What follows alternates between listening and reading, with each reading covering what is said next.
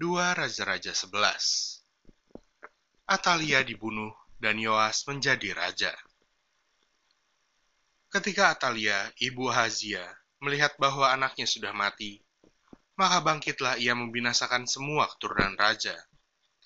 Tetapi Yoseba, anak perempuan Raja Yoram, saudara perempuan Ahazia, mengambil Yoas bin Ahazia, menculik dia dari tengah-tengah anak-anak raja yang hendak dibunuh itu, memasukkan dia dalam inang penyusunya, ke dalam gudang tempat tidur, dan menyembunyikan dia terhadap Atalia, sehingga dia tidak dibunuh.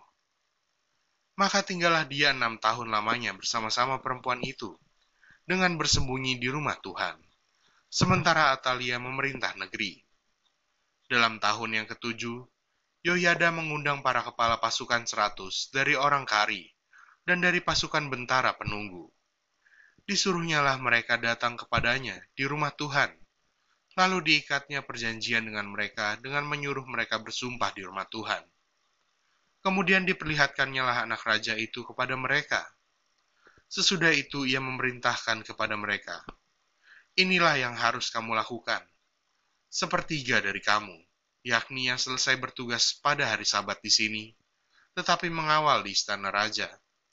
Sepertiga lagi ada di pintu gerbang sur, dan sepertiga pula di pintu gerbang di belakang para bentara penunggu. Haruslah mengawal di sana. Dan kedua regu daripada kamu, yakni semua orang yang bertugas di sini pada hari sabat, dan mengawal di rumah Tuhan, haruslah mengelilingi raja dari segala penjuru, masing-masing dengan senjatanya di tangannya. Dan siapa yang mendatangi barisan haruslah mati dibunuh. Dan baiklah kamu menyertai raja setiap kali ia keluar atau masuk. Para kepala pasukan seratus itu melakukan tepat seperti yang diperintahkan Imam Yoyada. Masing-masing mengambil orang-orangnya yang selesai bertugas pada hari sabat bersama-sama dengan orang-orang yang masuk bertugas pada hari itu. Lalu datanglah mereka kepada Imam Yoyada. Imam memberikan kepada para kepala pasukan seratus itu tombak-tombak dan perisai-perisai kepunyaan Raja Daud yang ada di rumah Tuhan. Kemudian para bentara itu masing-masing dengan senjatanya di tangannya, mengambil tempatnya di lambung kanan sampai ke lambung kiri rumah itu dengan mengelilingi mesbah dan rumah itu untuk melindungi raja. Sesudah itu, Yoyada membawa anak raja itu keluar, mengenakan jejamang kepadanya, dan memberikan hukum Allah kepadanya. Mereka menobatkan dia menjadi raja serta mengurapinya, dan sambil bertepuk tangan berserulah mereka, Hiduplah raja! Ketika Atalia mendengar suara bentara-bentara penunggu dan rakyat, pergilah ia mendapatkan rakyat itu ke dalam rumah Tuhan. Lalu dilihatnya lah raja berdiri dekat tiang menurut kebiasaan. Sedang para pemimpin dengan para pemegang nafiri ada dekat raja.